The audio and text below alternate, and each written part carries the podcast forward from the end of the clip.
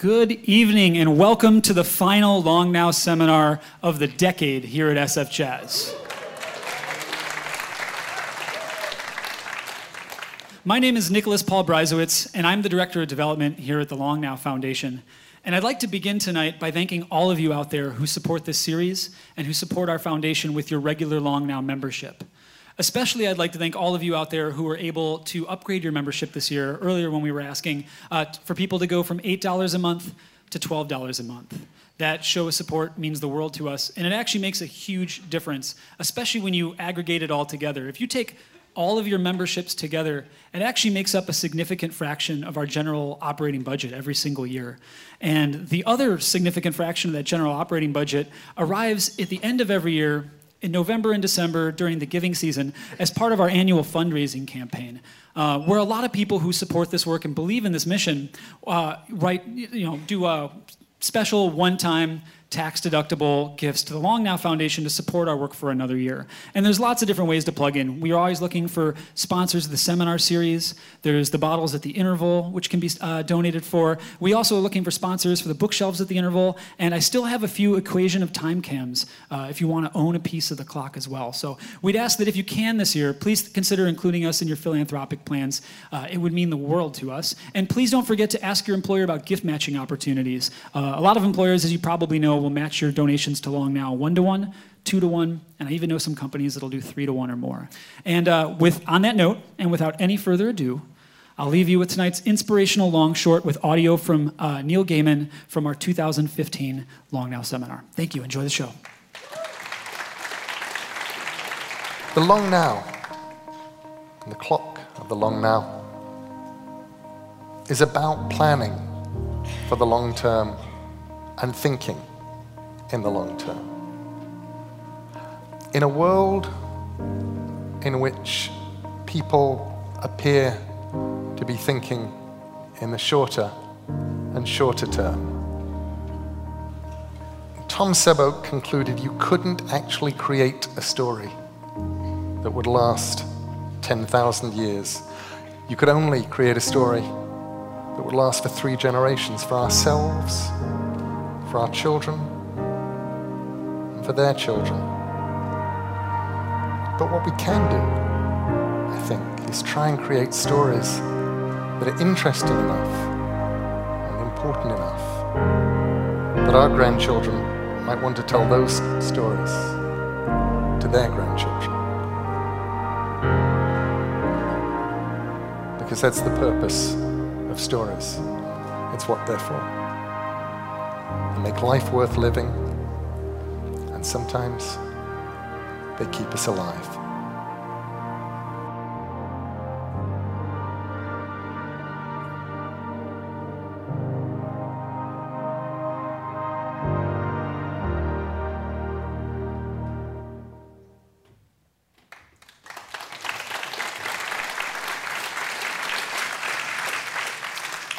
Thank you, Neil Gaiman. Uh, I'm Stewart Brand from the Long Now Foundation. Um, the speaker tonight is, as usual, talking in the sort of usual 10,000 year frame. Uh, he focuses especially on the last 200 years. He says that starting about 1800, a number of trends got going that are surprisingly good news and that are continuing to uh, accelerate and have impact. But it's more than a 200 year now. He's actually a 210 year now because he has made some long bets. 10 year long bets about the US, mostly about the US economy. Um, 14 bets that he is putting up $100,000 of his own money uh, to back these bets. And if you see things in tonight's talk that seem like that can't be true, and it certainly can't play out the way this guy thinks it will, think about what you'd like to bet with him on long bets about that. So, money where his mouth is, Andrew McAfee. I'm Stewart Brand, the curator of this series of talks from the Long Now Foundation in San Francisco. The Long Now Foundation is a nonprofit dedicated to fostering long term thinking and responsibility. It is entirely supported by donors and members like you. Thank you for taking the time to listen to these ideas. And if you haven't already, please consider becoming a member to help inspire long term thinking for generations to come. This podcast is brought to you by Stripe, a company that is working to build the economic infrastructure of the Internet. They help people start Internet businesses and accept online payment from customers all over the world.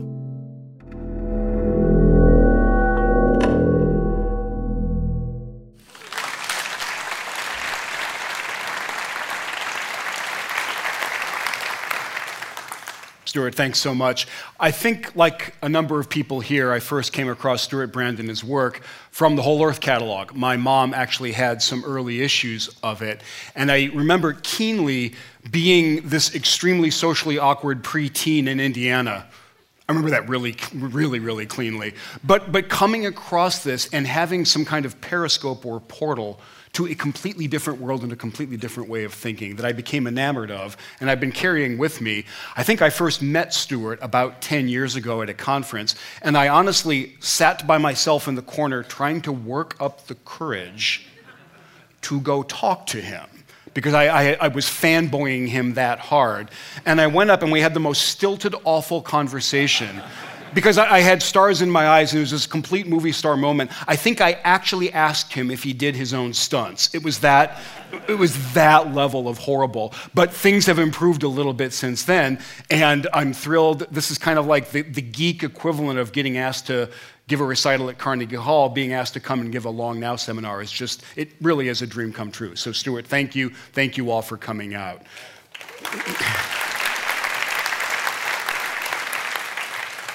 Whether or not we end on a high note tonight, we're going to start on a low note. I want to give kind of a, a, very quick guided tour, a litany of some of the very big problems that we're confronting right now. And I wish I could say it was hard work to come up with this litany. It wasn't, right? You fire up your browser and immediately you start hearing how many years we have left to reverse this trend of global warming where we are cooking the planet, and the downside risks, the list of really bad things that could happen, appears to be actually unlimited. That's how bad it can be. A number of people think that we might be at the beginning, some signs are showing up that we might be at the beginning of one of the rare but really bad news mass extinction events in the world's history. It could be driving many of our fellow creatures out of existence, and pollution is literally everywhere on our planet by now.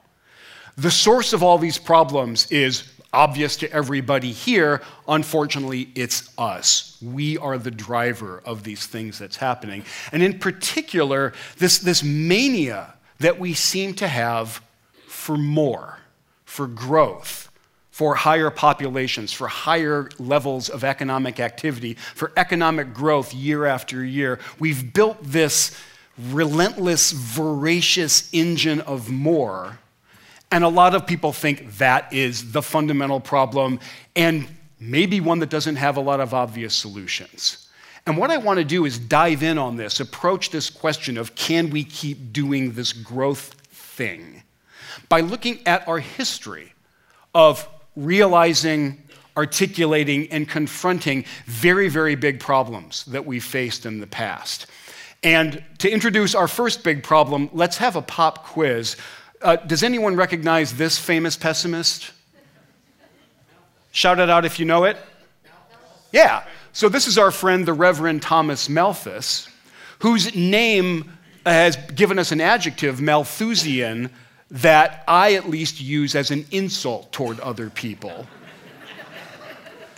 to connote that they're being too gloomy and too pessimistic. Because Malthus published an essay right at the end of the 18th century where he said, Look, gang, we got a problem. Most of us are going to starve no matter what we do about it. And Malthus's point was look, you can do the math, it's pretty simple. The size of human communities tends to grow exponentially 2, 4, 8, 16. Malthus said our ability to take resources from the earth to feed ourselves only grows linearly two, three, four, five. Those two lines are going to cross at some point, and when they do, really unpleasant corrective mechanisms kick in, like starvation, deprivation, privation, drives down the size of the human community. So he said if you think about population and prosperity as these two axes, we would like to live here, but we can't. That's actually not how it works.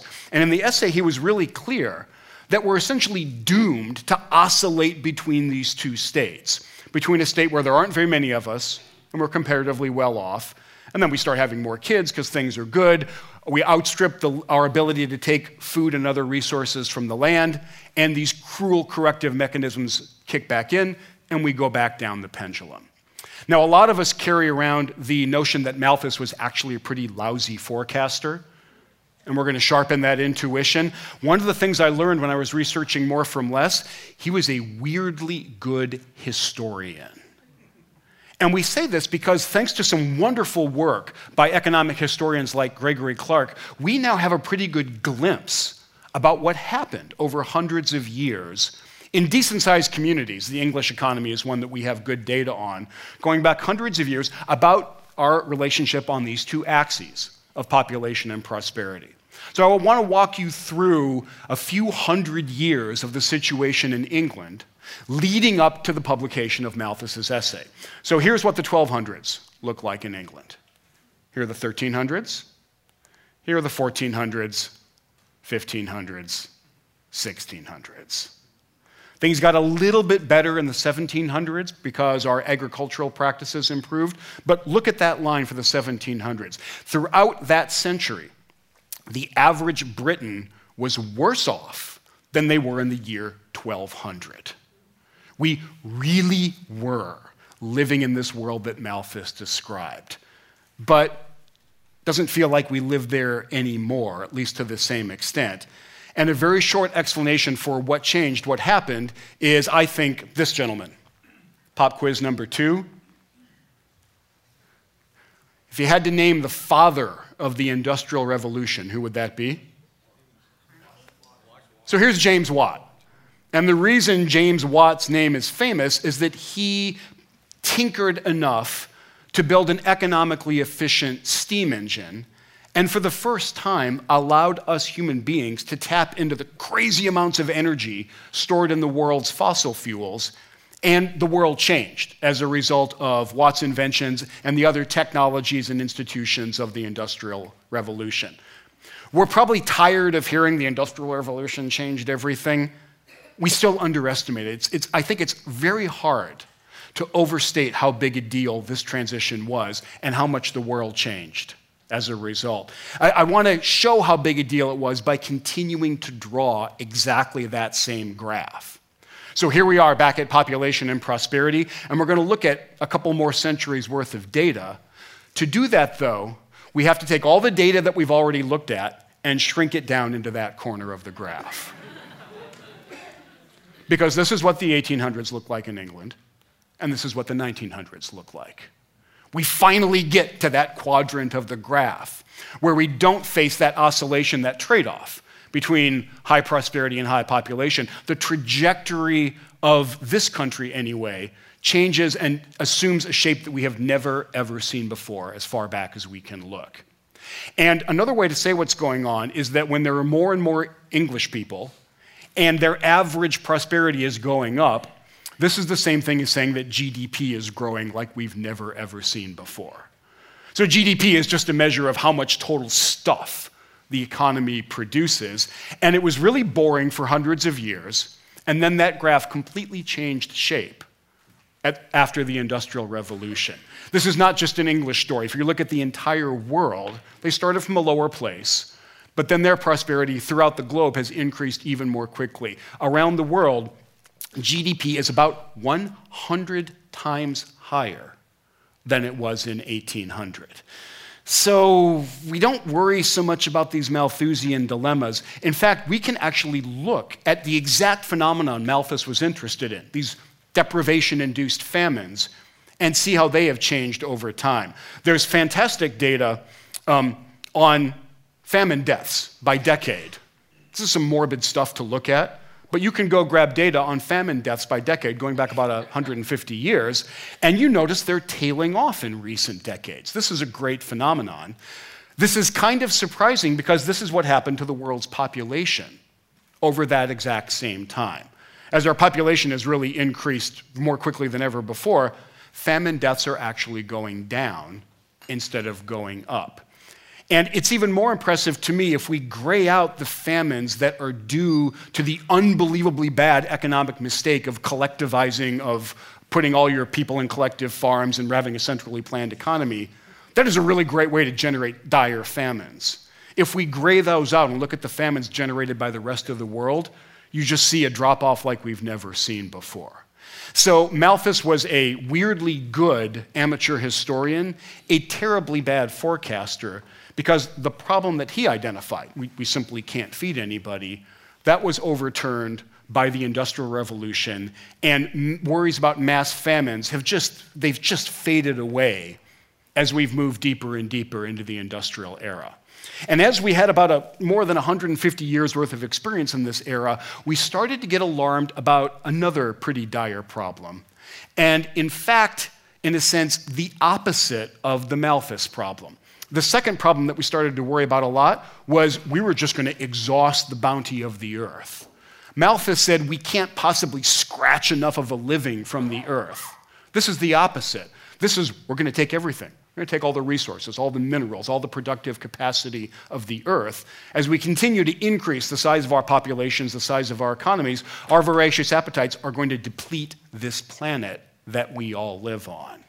We started to hear this a lot around the time of the first Earth Day in 1970. I am pretty sure, I haven't asked Stewart directly, I am pretty sure he was somewhere on the scene of one of these Earth Day gatherings that happened all across the country. And you can look at the data that was available around the time of Earth Day, and you might come to the same conclusion so, here again, this is the American economy. We're going to switch over to America because the evidence is actually much, uh, much better and goes back pretty far here.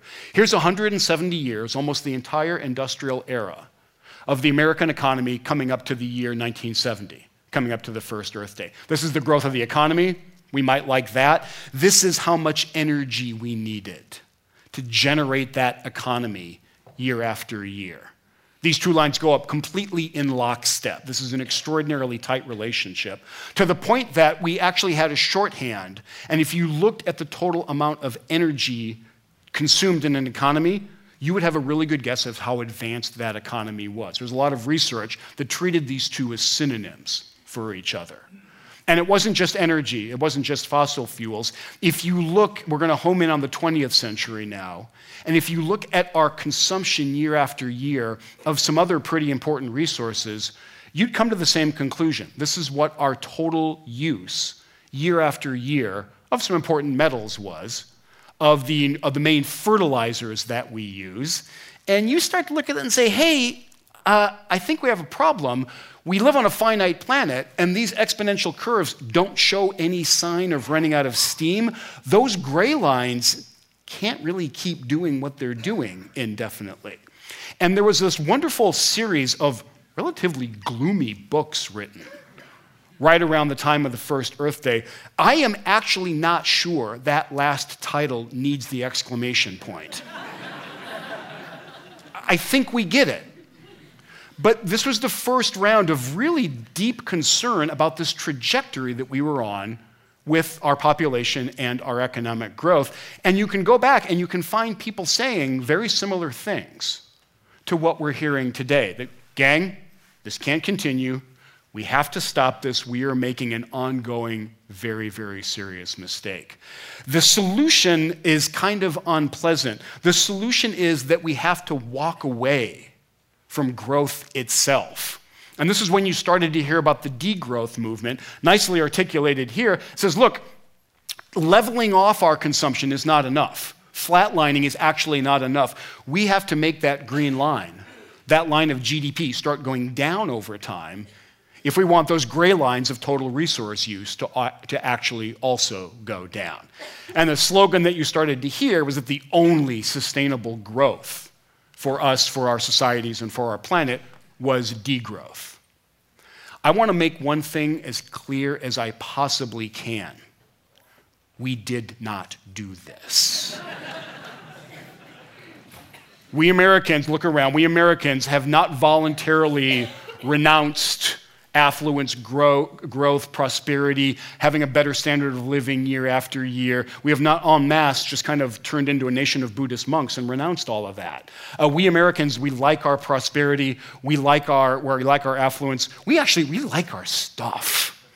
I, I love this image so much, this kind of post-war dream of what American prosperity looked like. There was a lot of stuff there. And to be quantitative about it, here is the American economy up till about 1970 Here's what's been happening in the years since 1970. That exponential growth just keeps going.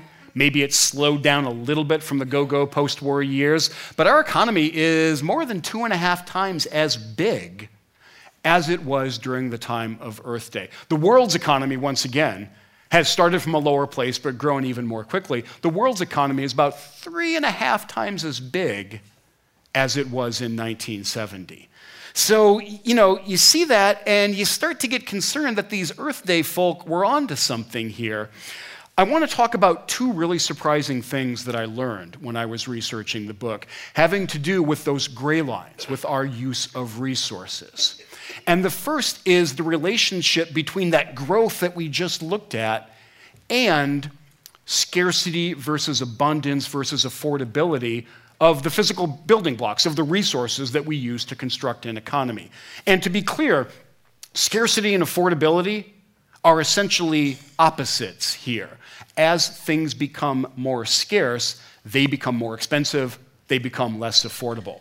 In fact, just the threat that a resource might become scarce is enough to send the prices through the roof. We see this with every episode of instability in the Middle East. Oil prices take a nice sharp bump upward because we anticipate, the wells haven't been shut off yet, but we anticipate that oil and other hydrocarbons are going to become scarce. The price effect is immediate here. So, a really important way to think about this issue of scarcity is to just look at the price signals, because the price signals are really, really clear signals. I want to show you what those price signals about affordability look like, but I just want to underscore this point that the growth has continued. I want to home in on about a 40 year period starting in 1980 and ending right now. And again, this is the population of the world. It's increased by almost 75% over that 40 year period. This is some of the fastest population growth that we've ever witnessed in the history of the world. The total GDP, the total economic output of the world, has increased by about two and a half times over that 40 year period. Again, this is by the span of human history, this is extraordinarily fast growth. So we're building our societies, our populations, our economies are growing.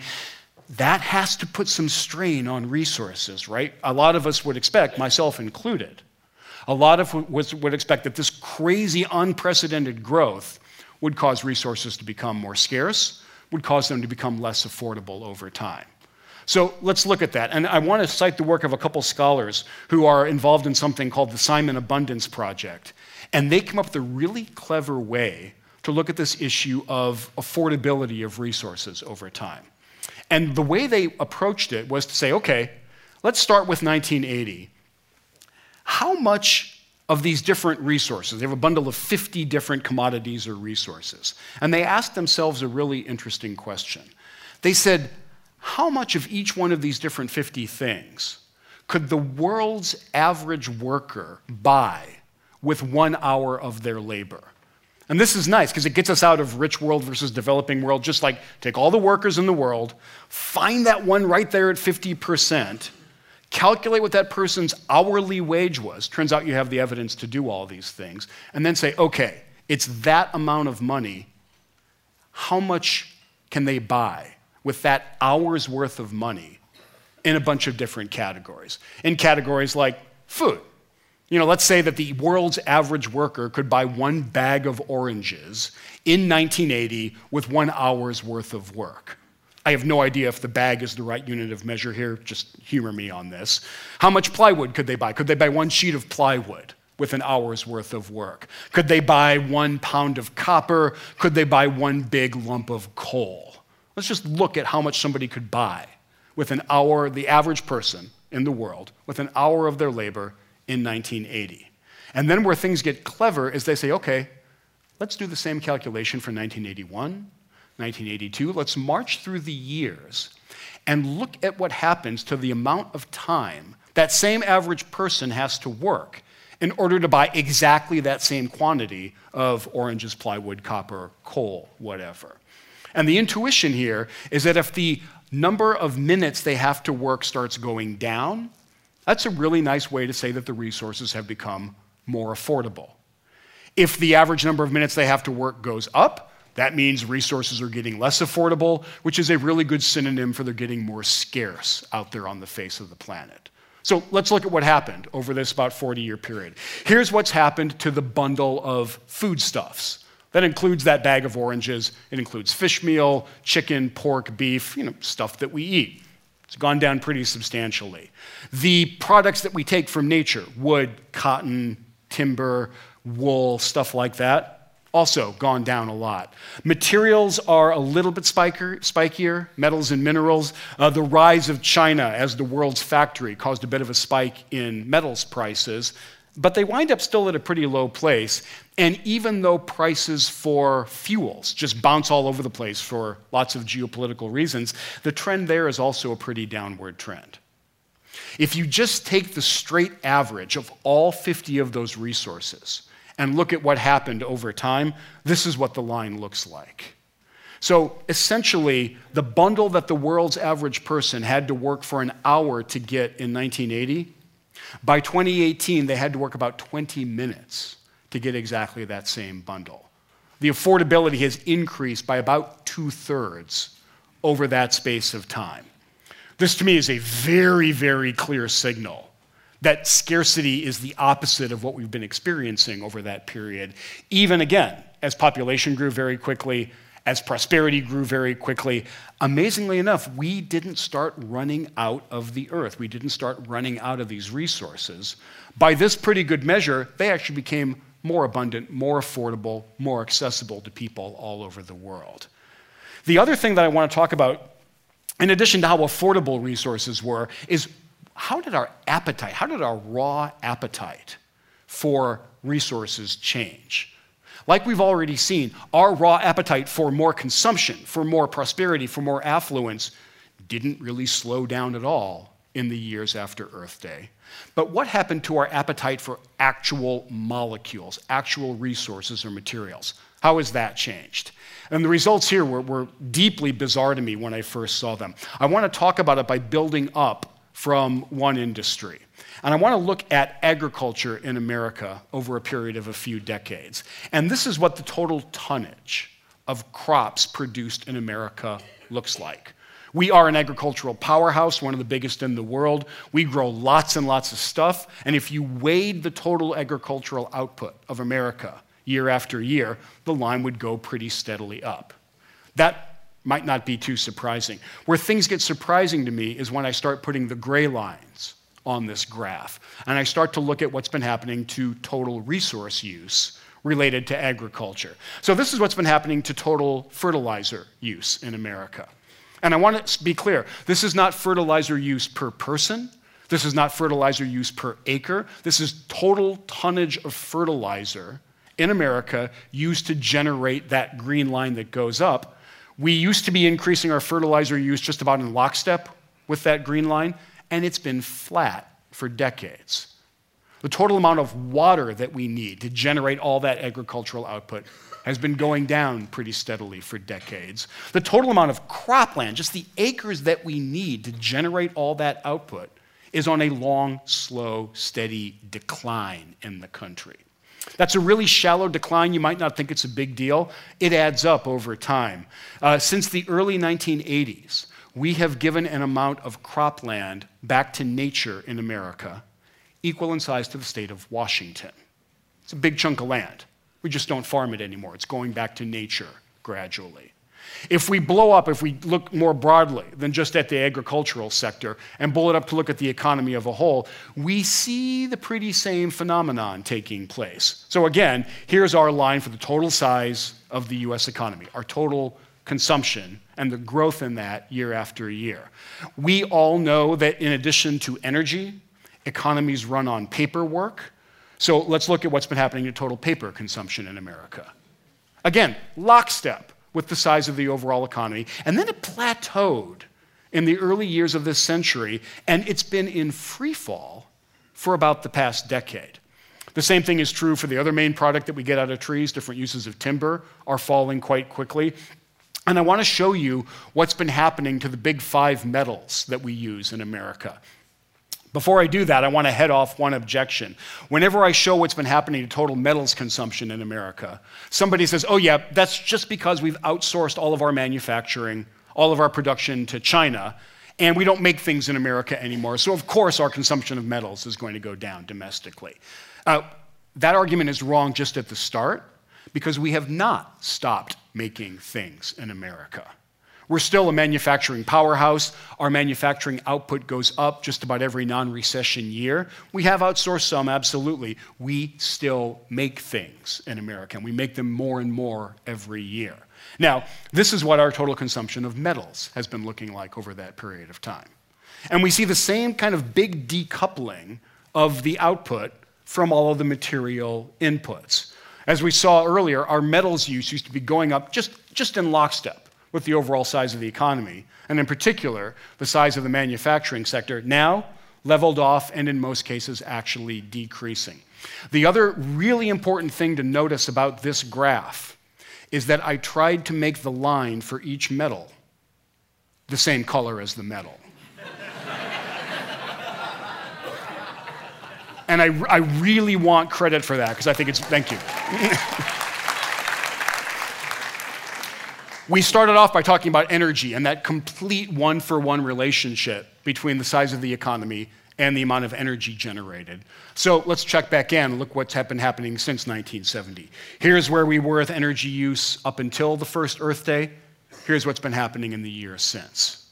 We are decoupling profoundly the growth of our economy, the growth of our society, and our prosperity from the total amount of joules or BTUs that you need to generate that economy. Our economy is about 25% bigger than it was at the end of the Great Recession. Our energy use is essentially flat all throughout that time. The added good news here is that largely because of the fracking revolution, where we're burning less coal and using more natural gas to generate electricity, our total greenhouse gas emissions are actually now trending downward over time. And that red line is really interesting. It comes from a data source that takes into account the carbon generated by all the products that we import. So, this really is the accurate picture of the carbon footprint of the American economy. And I think it is past its peak, it's trending down, and I will take anyone's bet that we're not going to hit that high point ever again, or at least for the next 10 years. Now, I want to say this really clearly. This line is not going down quickly enough. I am not encouraging any kind of complacency here. But we have finally decoupled growing our economy from generating greenhouse gases in a pretty deep way. So when I think about this problem, uh, the obvious question is what happened? We had this massive reversal in our industrial age habits between what was happening up until about the first Earth Day and then the decades since. We've already kind of eliminated the possibility that we embraced degrowth at a massive scale. So, what did change? Why are these lines now trending downward over time?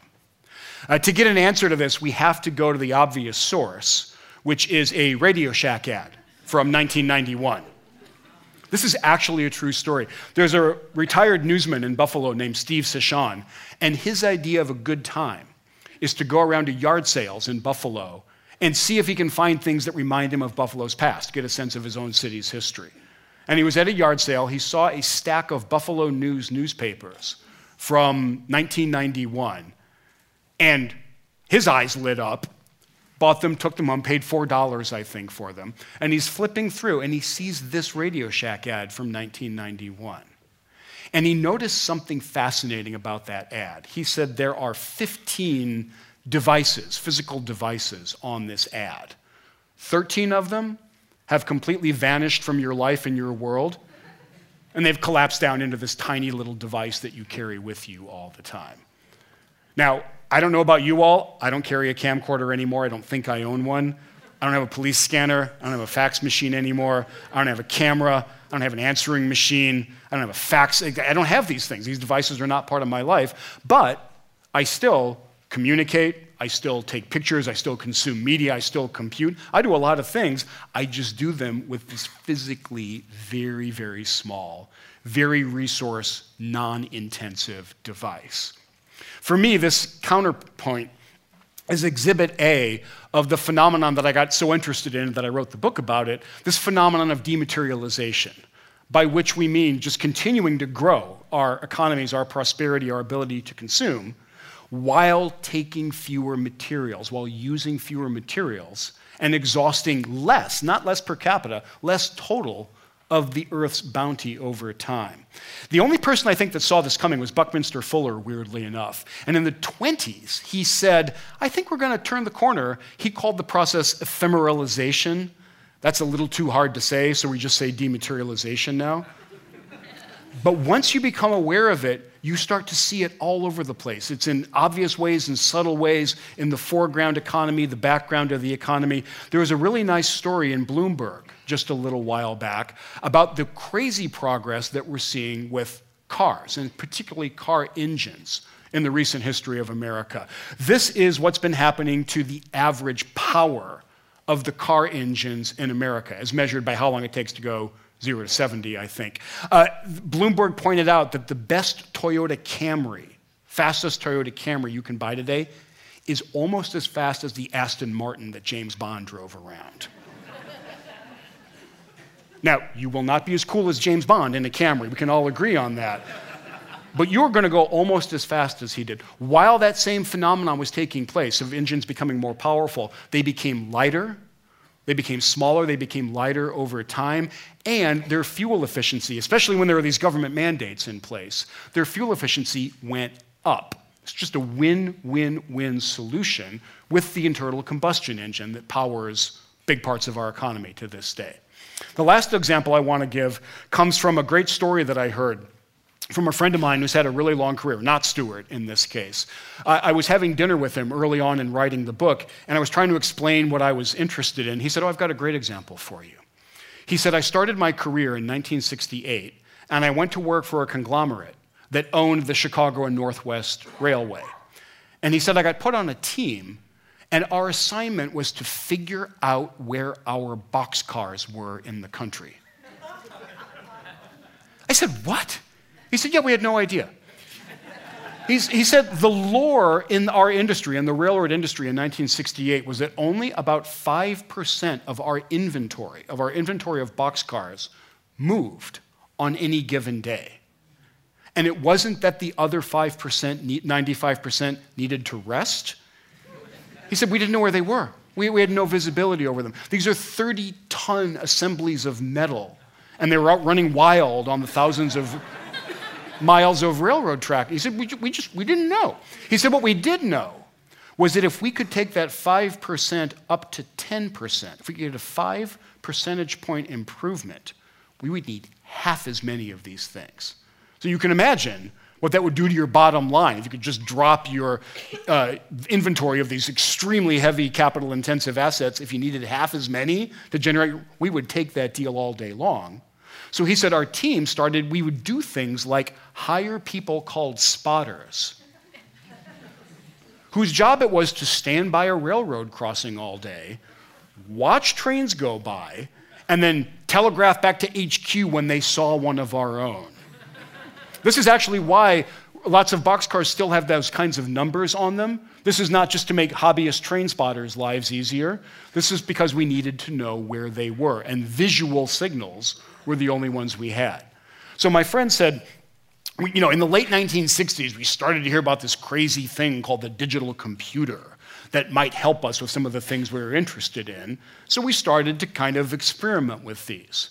Now, obviously, fast forward to 2019, Every boxcar, every one of these huge things has an RFID tag or, or, three on it. There are trackside sensors all over the place. There are millions of daily EDI messages sent throughout the industry. And I'm pretty sure that every railroad in most countries knows where all of its boxcars are all of the time. We're just out of that 5%, 95% business. So you blow that up and you start to think about how much better visibility we have over the assets that we possess as companies and how much better we can use them, how utilization rates go up. And again, these are all trends that contribute to the dematerialization of the economy. So when I think about this problem that we identified, that we're going to run out of the Earth's bounty, I am not worried about that as I look ahead because of these trends that we've just been looking at. I think the one two punch that we have developed of computers, of these very powerful digital tools, and capitalism. And by that, I mean the combination of companies and private property, but really fundamentally, intense competition and this intense drive to lower cost, to get a little bit ahead of your rivals, to keep winning that battle, that is a really, really powerful combination. If we had a bunch of monopolists, I would be a lot less confident about dematerialization and resource use. Monopolists can just pass any increased cost onto their customer. They don't care. Companies that are engaged in authentic competition, they care a great deal. And in particular, if somebody comes along and says, hey, I can take that 5% up to 10%, 50%, 95% with this thing called the computer. Companies will take that deal all day long. So, this combination of intense competition that's inherent in proper capitalism and this new toolkit that we have that lets us essentially find all these opportunities to use fewer atoms, fewer molecules, fewer resources, and use more and more of the digital world of bits and data. Man, that's a powerful combination. It is letting us live in an era of affordability and abundance instead of scarcity, and it's letting us lighten our footprint over time on the earth. Uh, this is, uh, the evidence is pretty clear to me in America. Unfortunately, other countries haven't kept such detailed records about their materials use over time. I think dematerialization is a pretty common phenomenon in the richest countries in the world. I think it's going to spread pretty quickly as well, and maybe we can talk about that during the Q&A. Uh, so I've been cheerleading pretty hard. If you've been listening and thinking I'm a cheerleader for this combination of capitalism and technology, you're absolutely right. But every decent economist that I know would say there's very important categories of problem that this combination does not solve, is not set up to solve, and really we shouldn't look here to address it. And in particular, this third category of big problem that we are polluting the world progressively over time and we are being really hard on a lot of the animals, a lot of the creatures that we share the planet with. Uh, computers and capitalism, as popular, as powerful as they are, they're not going to deal with these problems. And, and these are real problems. The year before Earth Day, this is the Cuyahoga River in downtown Cleveland, it caught on fire. This is actually not a picture of the 1969 fire in Cleveland. This is a picture of, I think, the 1954 fire on the river in Cleveland. Apparently, by the time 1969 came around, the people of Cleveland were so used to their river catching on fire that nobody even took a snapshot of it. Just part of your day. But there are bodies of water, and particularly the ones that, flew, that flowed by manufacturing centers, these are terribly polluted places. The air in our skies was getting worse steadily in the years leading up to the first Earth Day. Some of us in this room, as I look around, probably remember when you would get smog alerts or air alerts on your drive into work every day. And smog and haze were a fact of life in most American cities not too, too long ago. Uh, this is the passenger pigeon. In 1815, the great naturalist James Audubon was traveling through America and he saw a flock of passenger pigeons flying overhead. He said it took three days for the flock to pass, and at times it was so dense that it blotted out the sun. The last passenger pigeon died in a zoo in Cincinnati in 1914. In a century, we took this animal and wiped it off the face of the earth. We almost did the same with a bunch of other animals, uh, and this is, just strikes me as just this moral, just crime, just this huge mistake. This is the biggest animal that's ever lived on the planet Earth. This is the blue whale. And I kind of had this naive idea before I started working on the book that whales got in real trouble during the 19th century when we hunted them for their oil, and it was the, you know, the Moby Dick era of whaling. That was the warm up act. Whales got in really serious trouble during the 20th century when us ingenious human beings, we invented the rocket launched grenade tipped harpoon and we invented giant ships that were essentially carving boards so that you didn't have to limit yourself to whales that floated after they were dead. The reason the right whale is called the right whale is because it was the right one to hunt in the 19th century when you needed a whale that would float after it was killed. Humpbacks, blue whales, lots of other ones don't. In the 20th century, that stopped being a problem. We could hunt them very effectively, and we did. We drove them to the brink of extinction. If there were this many blue whales in the world's southern oceans in 1900, there are about this many left by 1973. As far as we can tell, there are about 500 individual of these animals left on the planet in the early 1970s. We hunted them to make lubricants and margarine. We had other sources to make these materials, right? But we went after whales. It's just, just, I can't wrap my mind around what a mistake that is. So, the reason that I'm intensely grateful to the environmental movement, to the Voices of Earth Day, is that they said, stop. You cannot keep doing this. You can't keep polluting our skies and our water. You cannot keep driving more and more animals to the brink of extinction or beyond. We demand action. And they got it. And they got it from governments that were responsive to the will of their people, that listened to evidence, that listened to expert opinion. Don't you get kind of nostalgic for those days? but we put in place these, these limits on what you could do. We put animals outside the market, you just can't hunt them. We set up hunting seasons, we set up marine parks, and we came up with these really clever mechanisms to drive down pollution and what's been happening in the years since, since these landmark pieces of legislation were passed, the trends are absolutely fantastic. Uh, the Cuyahoga is now a trout fishing stream again, not too far outside of Cleveland. Here's where we left atmospheric pollution leading up to Earth Day in 1970. Here's what's been happening since. We, just, we don't worry about unhealthy air. We should. Pollution is still too high in a lot of places. We don't get smog alerts anymore. Our particulate air pollution levels are less than a tenth of what they were at the time of Earth Day. And if we check in with our, um, I'm sorry, if we think about global warming, which we can all agree is a dire problem and a problem that's getting worse, the instant I start thinking about it as a type of pollution, as pollution caused by greenhouse gases, the problem becomes clearer to me. And I say this, I don't say this to minimize the problem or, or, trivialize the problem at all. All I'm trying to do is categorize the problem properly. Because once you think about greenhouse gases as pollution, then you understand the toolkit for addressing them. And in particular, the toolkit that works really well for other kinds of atmospheric pollution is put a price on the pollution. Make it a thing that businesses have to spend on, like they spend for every other material out there, and then watch them try not to spend money on it. Watch them flee from that cost. This is what drove down our air pollution levels so much. Uh, I imagine a lot of us in this room have at least two friends who are economists. if you have at least two economist friends, you realize that economists agree on nothing and your two friends or any number will just fight endlessly about any topic in economics. I say this to bring up the fact that economists are not fighting about the most powerful tool to address global warming, to address greenhouse gas pollution. This was an open letter arguing for a carbon tax. And in particular, a carbon tax where the government doesn't keep the money, it just sends it right back out to the citizens of the country, called a carbon dividend. This letter was originally signed by a few dozen economists. By now, the open letter has been signed by more than 3,500 prominent economists. This has never happened before in the history of the discipline.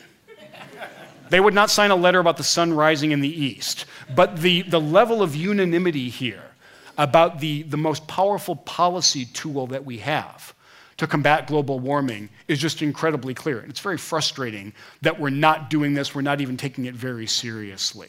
Um, here's where we left our whales in the early 1970s. That's where the blue whales were. Here's where they are now. They're not all the way back, and they might never get back to those previous levels. But one phrase that I learned from Stewart the last time he and I were together is one that I just carry around with me all the time. Uh, Stewart didn't invent this, but he, he said it, and I thought it was fantastic. It's nature bats last.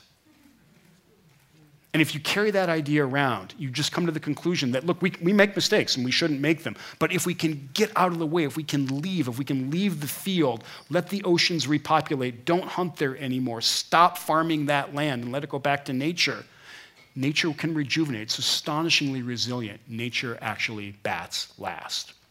So these are the problems that we've identified. The solution here is not computers and capitalism.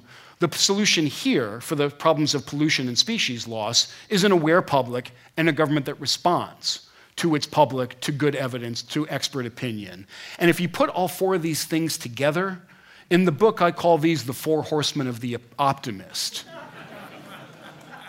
As a bit of a counterpart to some of the apocalyptic thinking that's going on these days.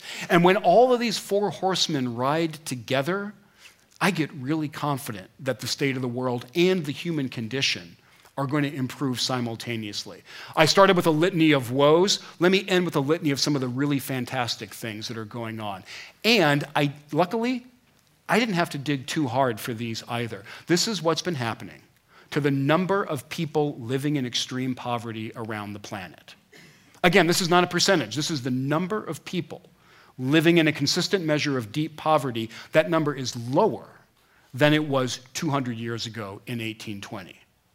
A lot of people say this is a China phenomenon. It absolutely is. It's not exclusively a China phenomenon. Every region of the world is lifting its people out of the deepest poverty. Every region in the world is making more and more calories available to its people. That, I've got a thin line drawn there at 2,500 calories. That's an important benchmark because it's about what an active adult male needs to maintain his body weight. As recently as 1980, the world's average person did not have access to 2,500 calories a day. Every region in the world is providing its people with that much on average. Every part of the world is enrolling more kids in school. Lifespans are increasing in every region of the world. The um, countries of southern Africa are finally past the terrifying AIDS crisis, and their average lifespan is increasing. Uh, we talk about inequality a great deal for reasons that are obvious, and we need to have this conversation. I just want to point out there are some aspects of inequality that are decreasing very quickly. Important aspects of inequality, maternal and child mortality, those inequalities are decreasing. I am not saying for a second that they're low enough, that this inequality has vanished. It hasn't. We have a lot of work ahead of us. But I love this phrase that I've heard from Hans Rosling this is a bad old world, and it's getting better. So I want to end with an image that is just unapologetically plucking at your heartstrings, but it's not Photoshop. Uh, can we solve our big problems? And I'll actually refine that question a little bit. Can we resolve our big problems while continuing our growth, our mania for growth? Yeah, we absolutely can. I think the evidence is overwhelming on this. We can absolutely do it. Uh, here's the final image I want to share with you. Again, I'm not making this up. The whales are back off the coast of New York City. How's that for a good one to end on? Thank you.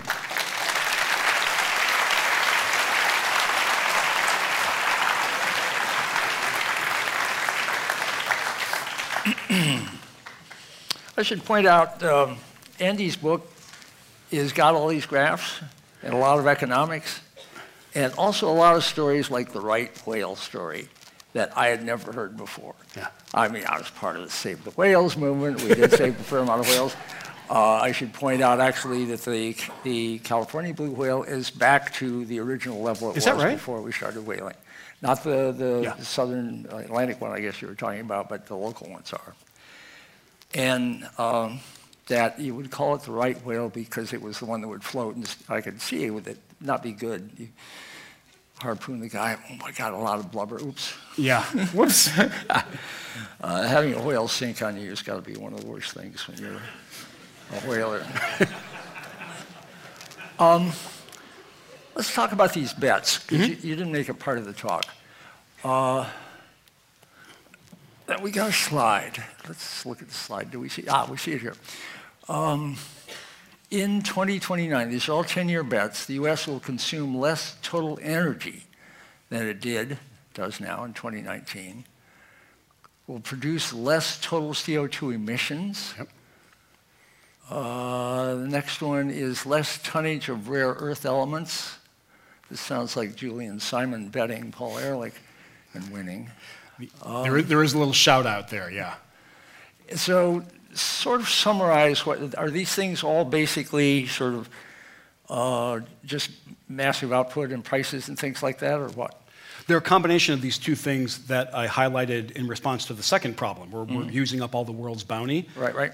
I don't think we are. I, and I think the evidence for that is that things are getting more affordable mm-hmm. and the US economy is dematerializing. We're using less stuff year after year. So these bets are a combination of those two ideas mm-hmm. and my prediction that they're going to continue. Mm-hmm. And the, the reason I think that you and your colleagues were so smart to create the long bets uh, uh, organization is, is the Alex Tabarrok, who's a pretty good economist, put it bets are a tax on bullshit. Let's And to, be, and- to and to be really honest, I am tired of some of the Malthusian, uh, overly gloomy bullshit that I hear about everything going to hell in a handcart. And I'm not saying everything is fine. These things are going to get better instead of worse in the future, and I will put money behind that. So, in a sense, what we're trying to do with long bets is make predictions accountable Yep. And falsifiable. So, it's often the case you've got to get really specific about how you're going to measure. And the deal is that when the time is up, Long Now promises that we will adjudicate Yep. with a panel of experts, if needed, as to who won the bet. Um, and that- unfortunately, money doesn't change hands between the bettors at that point because you're not allowed to bet Yep. except on poker in Nevada in the United States. It's illegal.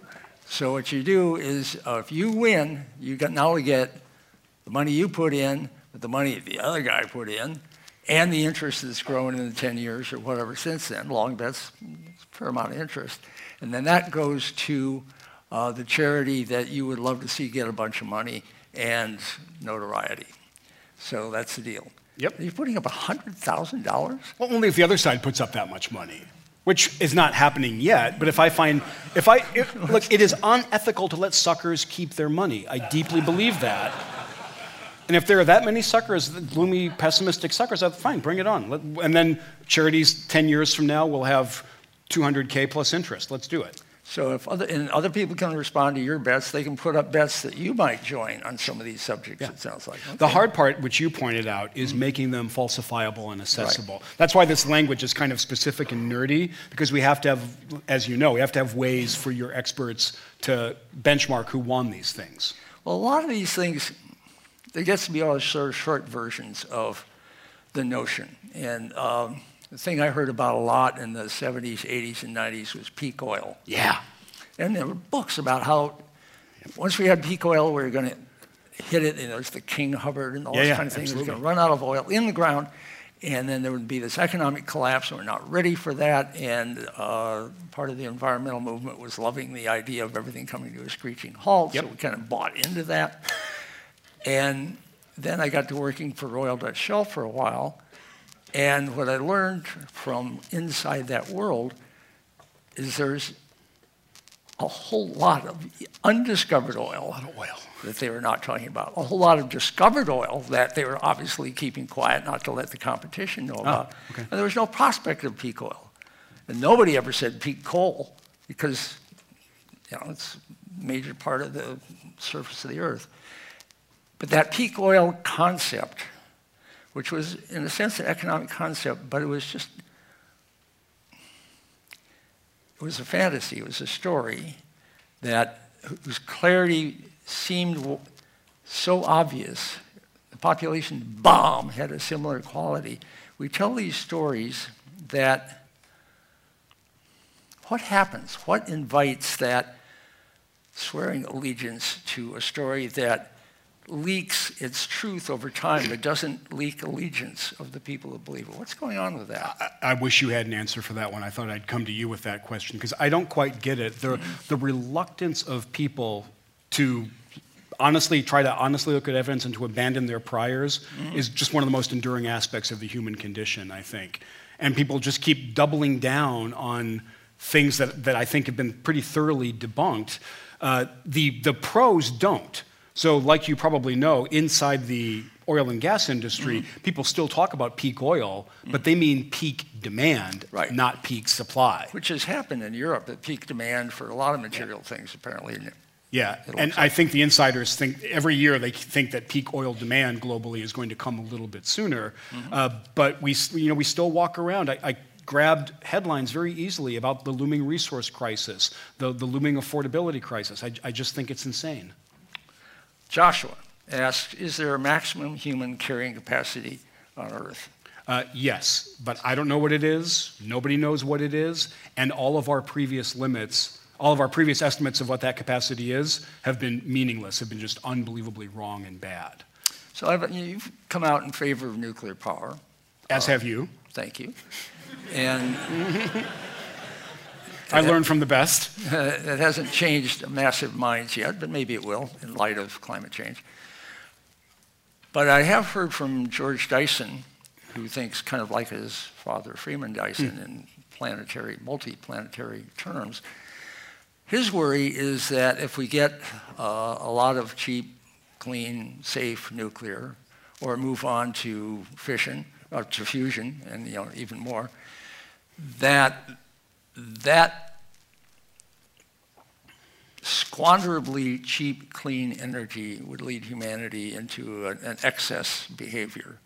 But excess As you, an economist, excess believe of that? what? Okay, numbers, people. Population is an issue at that scale. The, the reason that, comp- that countries go through the demographic transition and have fewer kids right. is not because they become too poor to afford them. Right. It's because they become so rich they don't need as many farmhands out there. The, the affluence is what causes family size to go down. We observe this over and over. So if suddenly a, a household line item goes to zero, energy goes to 0 mm-hmm. we're, we're going to start having eight kids. Just it's, it, flies in the face of all of this evidence and all this history. I just, I don't get it. Okay, carbon taxes. Max Nova asks, you advocate pricing carbon, but doesn't figuring out the price require predicting costs far in the future? Isn't long-term economic forecasting impossible?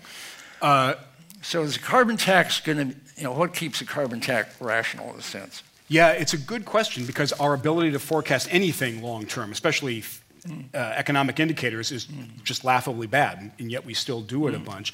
That doesn't mean that we can't make a decent estimate, a decent short term estimate, and calibrate that carbon tax over time. It's exactly what we did with cap and trade programs, with sulfur, di- sulfur dioxide pollution, and lots of other things. cap other and things. trade, sort of the market partly decides that, or what?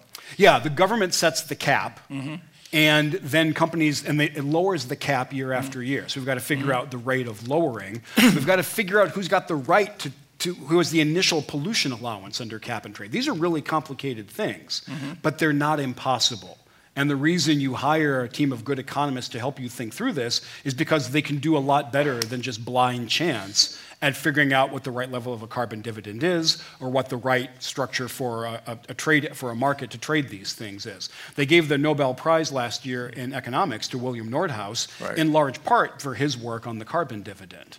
It's a hard problem. It's not impossible. In your so the price of it, what should be the tax on a ton of coal, say? It's, you do it There's based probably on, a number in your mind that I, I don't know what the what Nordhaus says the optimal initial tax is, and you don't tax the coal. You tax the carbon generated by burning the coal. You tax the pollution itself, mm-hmm. and then what economists say, what I wholeheartedly agree with, is once you get that structure basically right, get the hell out of the way and let the market figure out how to reduce those costs. We see how well that works with other kinds of resources. If you make pollution a costly thing, businesses will innovate like crazy to bring that cost down. The, the mistake that I keep making, even though this is what I'm supposed to do for a living, I keep underestimating human ingenuity and inventiveness. It's really easy to do. And I think if we actually put a real carbon tax in place, we, we would see the situation change more quickly than we're anticipating. Okay. So Jed Harris asks, why are uh, U.S. productivity statistics flat since 2000? And I see we're just about out of time. Thank you. uh, it, it's, it's a really deep mystery, and we, I don't think we have great answers for it. And in a sense, it conflicts this amazing, you know, technology-driven story that I'm telling. If we were living in this amazing era of tech progress, the first place that an economist would go look for evidence of that is the productivity statistics. And like you point out, they've been super underwhelming for over a decade. I, I think the best answer to that comes from, no surprise, Erik Brynjolfsson, my, my co author and colleague on a bunch of things. And he says the um, the time lag between the appearance of a really powerful new technology toolkit and the appearance of the effects in the productivity statistics, that ain't years, it can actually be decades. So I think, for example, about artificial intelligence and machine learning, which are clearly going to transform the economy and clearly have not done so yet. They've changed a few industries. They make my phone easier to use. My, you know, I can sort my pictures more easily. Hasn't transformed healthcare yet, but it's going to. So I, I think we're going to look back in, you know, 2040, 2050 and laugh at our concerns about the productivity slowdown. If it, if it transforms healthcare, how does that affect uh, productivity and GDP and things like that. Well, I use healthcare as an example because it will it'll transform manufacturing, it'll transform logistics, it'll transform commerce, and those are the areas where we'll see the biggest bang for the buck in the productivity statistics. But one thing I'm trying to point out in more from less is that the material productivity, the amount of GDP per molecule in the economy has been skyrocketing in a way that we've never seen before. So you did this earlier book, The Second Machine Age. When did you do that? 2014, it came out. Okay, that was a few years ago. In doing the research for this book, what was surprising or news to you since you did the work on Second Machine Age?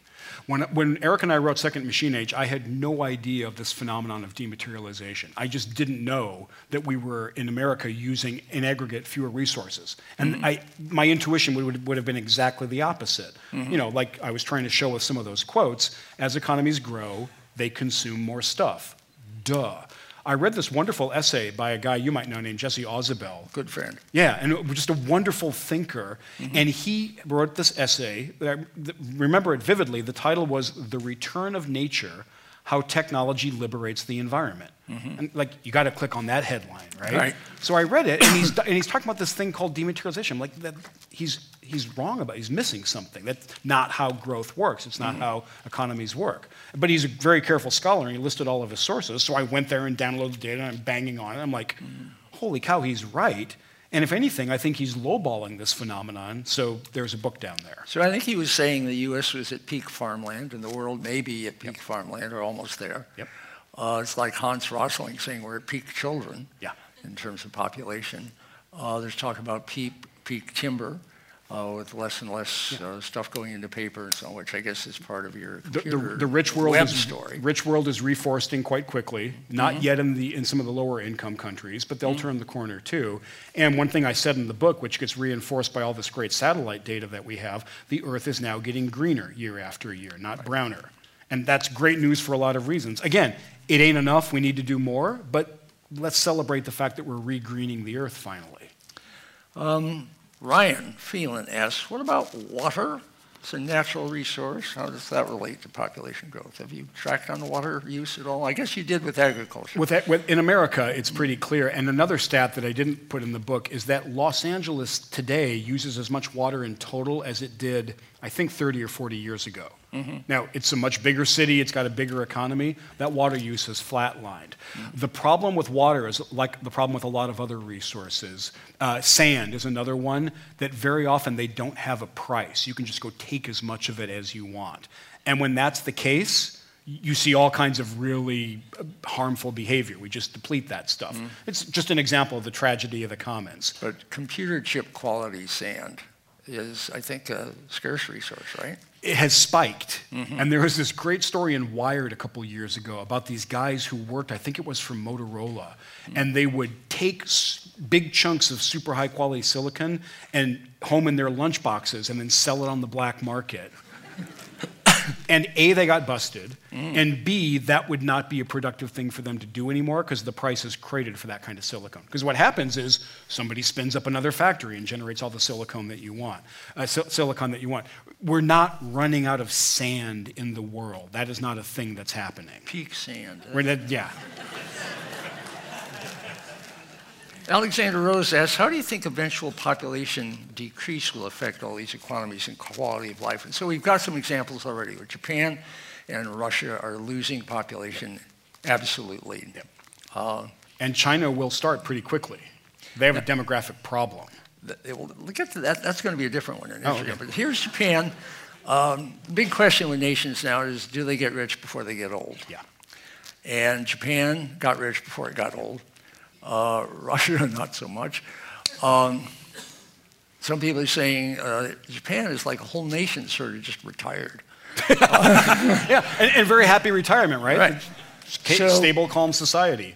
Can they replace the absence of a young working population with robots, or, or does it matter, or how does that work? I think the main reason that population declines matter, and especially working age population declines, is that the way we've set up our retirement systems throughout the world hmm. is that current workers pay for current retirees. Right. And we might need to reconfigure that as the balance between retirees and workers changes, like it's going to. Right. The good news is that we will be wealthy enough to deal with that problem mm-hmm. if we are thoughtful about it. The economic growth makes societies more abundant, more affluent, mm-hmm. gives us more money to spread around. We can solve the, it's called the dependency ratio. We mm-hmm. can solve that problem. I don't pretend it's easy. Mm-hmm. And we will need a lot more robots, but we're going to get a lot more robots. So I'm worried about the, the payment system for retirement around the world. I'm not worried that our aggregate output is mm-hmm. going to crater because there aren't enough workers anymore. That, that just seems a little silly to me. Uh, okay, what about China, which is facing what they call a population precipice, uh, partly because of the one child policy, partly just because. Um, growing affluence, not nearly as far as Japan, say, yet, uh, but moving fast but a real cliff, more of a cliff than maybe any society we've ever seen. And it just happens to be the largest and, you know, in many ways, most significant one in the world. What happens in China with the population?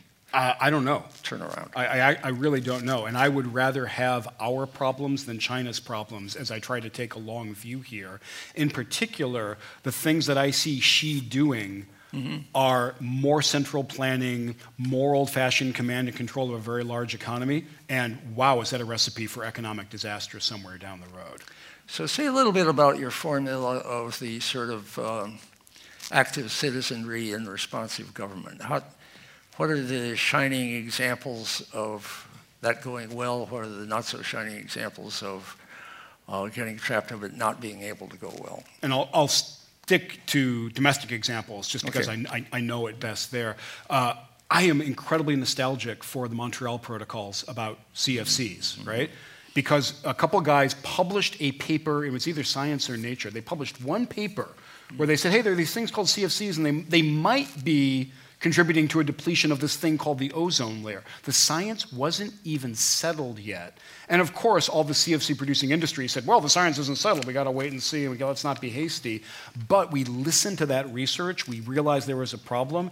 And not just in this country, but around the world, we came together to put a very effective limit and then a ban in place on those chemicals.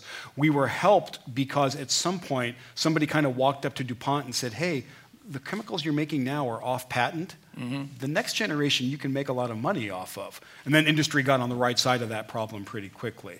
I'm really nostalgic for that. The greenhouse gas problem is so much harder mm-hmm. because there's no equivalent of a chemical that's off patent versus on patent. Companies are just going to see their cost structure increase. And it's not limited to a few companies, a few industries. It's just generated by human activity. So it's a tougher problem to solve. Uh, politically, conceptually, it's the same kind of thing. So I get really nostalgic for the days of the Montreal Protocol and are listening to the experts on this one. I get really, uh, really concerned about the current administration's attempts to roll back our current pollution standards. Mm-hmm. And I, did you see the story in the Times just a few days ago? The air pollution deaths have increased since 2016. And are probably responsible for about 10,000 additional early deaths from air pollution in America since 2016. As far as we can tell, that's about twice as many people as died from early deaths from the Chernobyl disaster. This is a terrible problem, and we're going in the wrong direction. Okay, so one always overplays the met- thinking about the future based on sort of current events. But current events in the US politically, in the UK politically, in various places where autocracies and populist autocracies are coming on strong, massive crowds in the streets uh, protesting about significant things, where it's going on year after year, more and more. Uh, is there some kind of political irresponsiveness of becoming hip on what's going on here?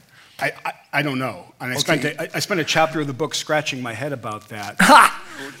because it, I, I agree. Thanks a lot. I'm sorry, but no, but it's a, it's a real phenomenon. Yeah. It's not confined to one country. It's not confined to countries that have too many immigrants or are going through a bad recession. It's a really broad-based phenomenon, and it's scary as hell. Uh, th- that chapter opens with a quote from Jim Mattis. And a reporter a couple years ago asked Mattis, who was still the SecDef at the time, he said, What are you most worried about? And Mattis's answer had nothing to do with China, Russia, North Korea, ISIS, Al Qaeda, whatever. He said, A lack of friendliness back home. He said, We have just, just, we feel so isolated. We feel like we're just shouting at each other and we're so angry all the time.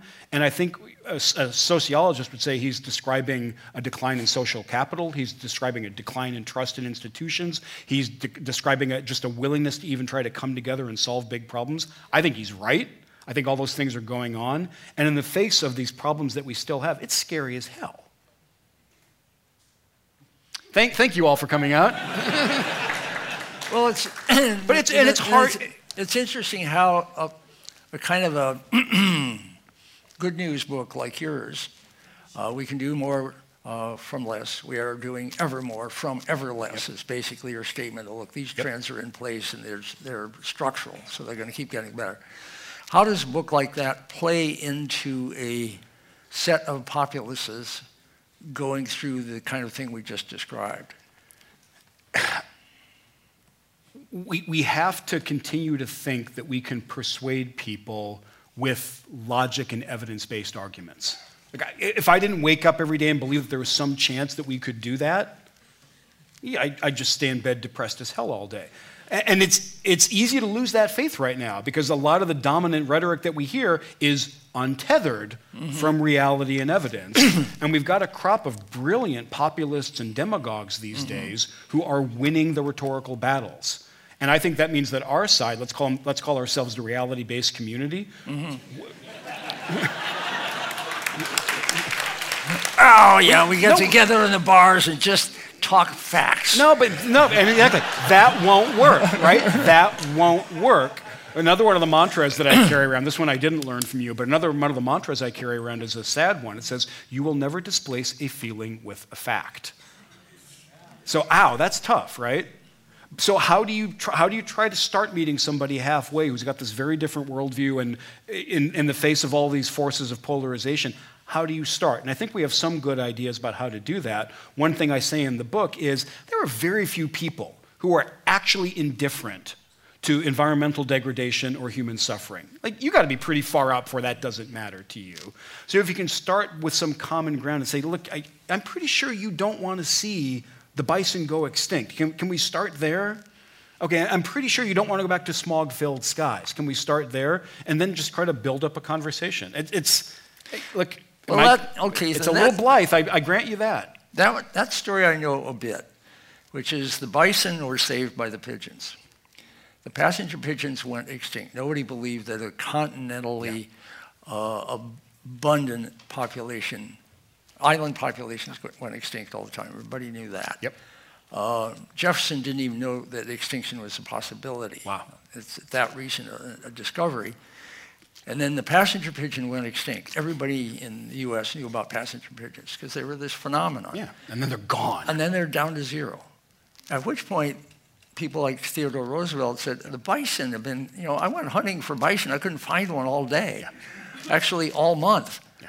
And, uh, and then he started, and some other people at various museums, Smithsonian and so on, turned that around, and the bison are on the way back. On the way back. And um, what's my point? The point is, it. Do you want me to stall while you No, think of it, it? you know, what is the equivalent in terms of climate, or in terms of political responsiveness of government and of, uh, of the engaged populace? What is the equivalent of losing the passenger pigeon in relation to climate? So right now, everybody's trying to put hurricanes and forest fires as Yeah. uh, an indicator, at least, and a, a consequence to some degree of climate change. Yeah. Sea level rise. And, uh, you know, they get the, we had Jeff Goodell here talking about daylight, you know, sunlight floods in Florida and so Oh, on. wow. And what he was continuing to see is the prices of property that were getting flooded in the sunlight were not going down yet. That was actually when I started to get bleak about all this. Yeah. Because you would expect the people on the front lines of things actually caused by climate Yeah. change, like sunlight flooding and king tides, that they would be going, oh, well, even though I'm in Florida, even though we have, you know, the Republican perspective on all this, this is too real to uh, not start admitting what's happening. But there is some turnaround. So I guess I'm going to be looking for, sooner than later, please, some sense that the passenger pigeons are going extinct. And if we want to save the bison, we've got to do something that is much more active than we have. Does that make it? It makes a ton of sense, and I don't think there'll be one precipitating event like the extinction of the passenger pigeons. That's pigeon. the problem. Yeah, I agree. But I, but I do think that most people uh, outside of our elected officials are aware of climate change, believe it, and believe it's bad. And that awareness is getting better over time. Uh, how do we harness that and turn that into collective action? And why has that not happened yet? I don't know. But, the, but the, we're, not, we're not ignorant of the problem or unconcerned about it. I, I, too many of us are just convincible that the, cost, uh, the costs are going to be too high or that. So denial, okay, we're going through denial. It sounds like it. I think denial is the easiest thing to do with a threat that large. Yeah. Like, you're going to die. No, I'm not. Yep. Or, or you just swing all the way other into fatalism and like we're screwed and there's nothing I can do about it, which is equally That's, yeah. unhelpful. Yeah. Well, at least let's get to bargaining, for Christ's sake. Yeah, like, like- yeah. But, let, but my point is, and the thing I try to say in the book is, let's elect people who will put in place the toolkit that is proven to work, the thing that we know will work. A carbon dividend, properly constructed, will work. So Much you more like, nuclear you like power the dividend. You like the money going straight. Remember uh, when this was first proposed a few years ago, people said, oh, yeah, right. You just want the money to go right back to the, everybody. Yeah. Say why. Uh, because it's an easier sell. Get a check from the government, sounds pretty good. Right. A lot of people don't trust the government to spend their money pretty well. And you do want to help out the people whose household budgets are going to be inflated because of the price on carbon. That, that's a legitimate thing. That will happen. And then uh, in terms of uh, making more equality, does every individual in the nation that does this get the same amount of money? And, and, and I talked about this as So the that's only, progressive. yeah, this is Rich the only place where economists agree. Where they start to disagree is on exactly that question. Should it Mm. be calibrated based on income, Mm-hmm. or should rich people and poor people get the same size carbon dividend? And that's where the economic arguments break out. I think that's a second order question. The Mm. first one is just get it in place and get the tax high enough that Mm-hmm. companies will actually change their behavior. So those 5,000 economists that like the carbon tax, do they also like that dividend? The economist statement says give the same check to everybody. Wow. Yeah. All right, that's interesting. Well, here's uh, Liz Roller with a question dear to my heart. She's saying we've decoupled, um, uh, and we got dematerialization going along on manufacturing and so on. What about maintenance? Is the cost of maintenance of all these things going down or up, or are you keeping track? Uh, that's a great question. I did not look at that for the book.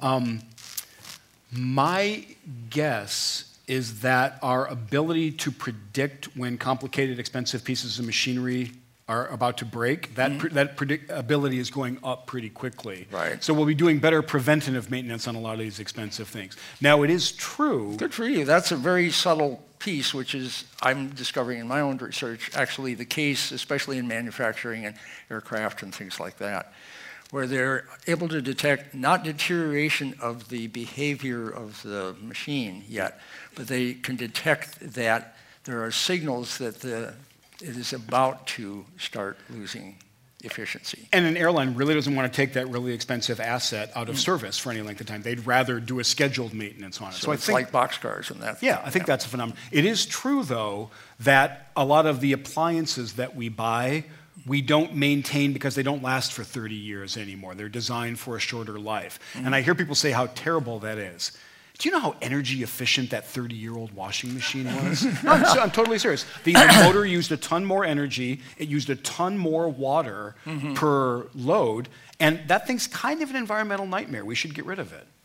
And the refrigerators, when you open the door, all the cold air fell off the floor. yeah. Right. Well, it is the case. Um, people who are getting uh, totally electric cars are shocked at their uh, repair bills, which basically disappear because there's no fluids except the windshield washer fluid. Yeah. And the number and, of moving parts is a very small fraction of your fraction transmission. Thereof. Yeah. And so it's, it's changed the economics of car dealerships because part of what keeps car dealerships going is they're repairing the cars that they sell. This doesn't work for Tesla. Yeah. yeah, yeah. and that's part of why the whole dealership thing is completely different for these electric cars. And I can tell you, I've got one, and, and you know, the whole, the whole it's in the shop thing uh, just goes away. And, and in general, uh, you know, incumbent, incumbents resist big change. That's just that's how incumbents behave. The status quo is generally good to them. They want to perpetuate it. So the forces of disruption have an uphill battle. But that's, they'll, that's they'll why you like capitalism because it keeps exactly because it, re- it rewards disruption. Right? We need more of that, not less. Uh, you get pushback on what parts of your uh, formula here mostly? All of them. Really? Fill, fill in the blank.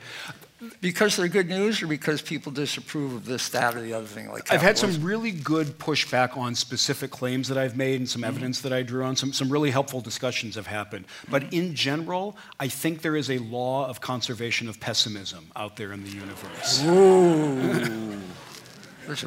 Almost a book there. Yeah, I mean, and then if you, if you, know, you're also speaking like a, either a physicist or an economist here. Conservation pessimism. Come pessimism, on. yeah. If you want to, if you want to feel bad about the world, then you're going to resist any attempt to say, actually, you know, infant and child mortality is, is decreasing. Mm-hmm. And then they argue with you, and thanks to this amazing website, we spend time on Our World in Data. This is, this is the nerd's favorite website. It's yeah. an amazing resource. And you can just point anybody, and there's very systematic, really good data on declines in mortality, for right. example. Mm-hmm. Then they find something else to get upset about. And then I, I want to say this very carefully that the law of conservation of pessimism tends to have its last um, battlement on climate change. Hmm. And, and I've heard people say these things that you're saying are maybe, they're kind of interesting, yay, you know, yay, dematerialization. Nothing else matters except climate change, and we are still doomed because of global warming. Yeah. And that's where, the, that's where this kind of pessimistic, fatalistic argument kicks in. And at some point, you just have to kind of stop. You say, look, if, if you want to walk around pessimistic, uh, I, I, I can't stop you. All I, have, all I have, again, is logic and evidence. If that doesn't work, go be unhappy. Well, I guess the question there is does, does the presence of climate change as an issue and the presence of climate change as being impactful on, for example, developing nations in the global south and so on. Yep, yep. Does it affect the trend lines, the mechanics of the trend lines that you're reporting on? It, it probably will. I think the magnitude of those impacts is extremely unclear. I, I, am not trying to, I'm not a lukewarmer. I'm not trying to present myself that way. Those dynamics are extremely unclear. And I just saw today, as I was getting ready for this talk, that is that the IPCC has lowered some of its estimates because renewables are getting so much cheaper so quickly. That they actually think the world's energy trajectory is now going to look different than their previous estimate, and that brings down the overall amount of warming that they're experiencing. I, I, I don't want to quote this, this is not chapter and verse, but I just saw that today. Hmm. We're going to get we're going to continue to get surprised by hmm. human ingenuity. And most of that ingenuity is going to go in helpful directions. So for example, do I think as bad as, as global warming is, it will um, we, we will no longer be able to feed ourselves in 2100? I absolutely do not believe that. Not for a second. There'll be challenges. We're good at meeting challenges. Fair enough. Okay, uh, coming up to the end here, um, this is this book grew out of the last book. It sounds like. What's going to grow out of this book? Do you have another uh, domain that you're starting to look into or think about, or are you just living this one down? It's like asking somebody who just left the battlefield, what war are you most interested in fighting next? I, am sorry, this is a little more like football than World War. Uh, as a uh, coach and player, you're going to probably do more books. You've been rewarded for doing some good ones, and I hope we re- reward you for this one. Uh, are there domains you really want to explore at book level coming up? Yeah, the, the next thing that I'm fascinated in tackling comes from a great quote from E.O. Wilson. There's the, mm-hmm. the astonishing uh, ant scientist mm-hmm. who looked around at us, at this species. He, he had two great quotes. One was he said about communism, great idea, wrong species. That's one of, the other great quote he said was he looked around at us and he said, We humans are super interesting. We have Paleolithic minds, mm-hmm. medieval institutions, and godlike technologies. I think that's exactly right. Mm-hmm. Yeah, and, he, and, he, was talking about Star Wars. Was he talking about Star Wars? Yeah. The, the movie specifically? Yeah, yeah. Ha! I didn't know that. You can just ask Stewart any of these questions. But if that's true, and I think there's a huge amount of insight there, mm. We can't change our minds overnight. We have, we're just wired that way. Mm-hmm. Our technologies are amazing. We have to work on our institutions. We have to get them out of the medieval era, the, the, the industrial era, and redesign them to be appropriate for this world that we live in now, taking into account how weird our brains actually are and this astonishing toolkit that we have. So, reformulating that is a really fun thing to think about. Okay, so you're an economist mainly, yes? I'm economist adjacent. What does that mean? I don't know. I, I, don't have an economics degree, but I hang out with economists all the time. Okay. What do you have a degree in, if anything? Never mind. I'm an MIT engineer by training. Oh, of course. That explains everything. Um, I hope you mean that as a compliment. I do. It okay, means, good. It means you try to solve problems and you're probably good at it. Um, so, do you want to take on the design and improvement of institutions? Yeah. Is that what we're talking about? Or more specifically, organizations, right? But I think organizations were designed for a world where information was scarce and where people were rational. One of those things is not true anymore, the other one never ever was. All right, let, let's, let's double down on that. When you look around, when I, when I come out to, um, to California and I talk to my friends who are just reinventing all kinds of stuff and launching these great companies, what I find fascinating is they're doing some things really differently than industrial age companies are doing. And I think there's a reason for that. I think they have internalized this insight from Wilson, and they're trying to get around the fact that, that we're weird, right? And we have this mm-hmm. constellation of biases and things going on, and that we still have to get work done out there. And the thing called the company is the vehicle to do that. So they're kind of reinventing it to be more accurate about the way we work and, and the technologies that we have access to. Great. So, so the institutions you want to change companies, nonprofits, I'm, government apparatus? What, what do you th- I'm a business school guy. I'll start with companies. They're, they're an important set of organizations. Who's going to Why do, are you squinting who's, at Who's going to do government? who's going to do government? Uh, you know, folk like Jen Pahlka are going to do government. Folk like Tim O'Reilly are going to do government. We have people here working on it. And yeah, Tim is coming to dinner. and can talk to him about Outstanding. I like the idea of you taking on institutions, and we can't wait to have you back. Thank you for coming. Stewart, thanks very much. Thank you. This is Stewart Brand again. If you enjoyed this talk, consider becoming a member of the Long Now Foundation. For less than the price of a book or movie, Monthly membership supports this series and keeps you connected to a whole world of long term thinking. Thank you for listening.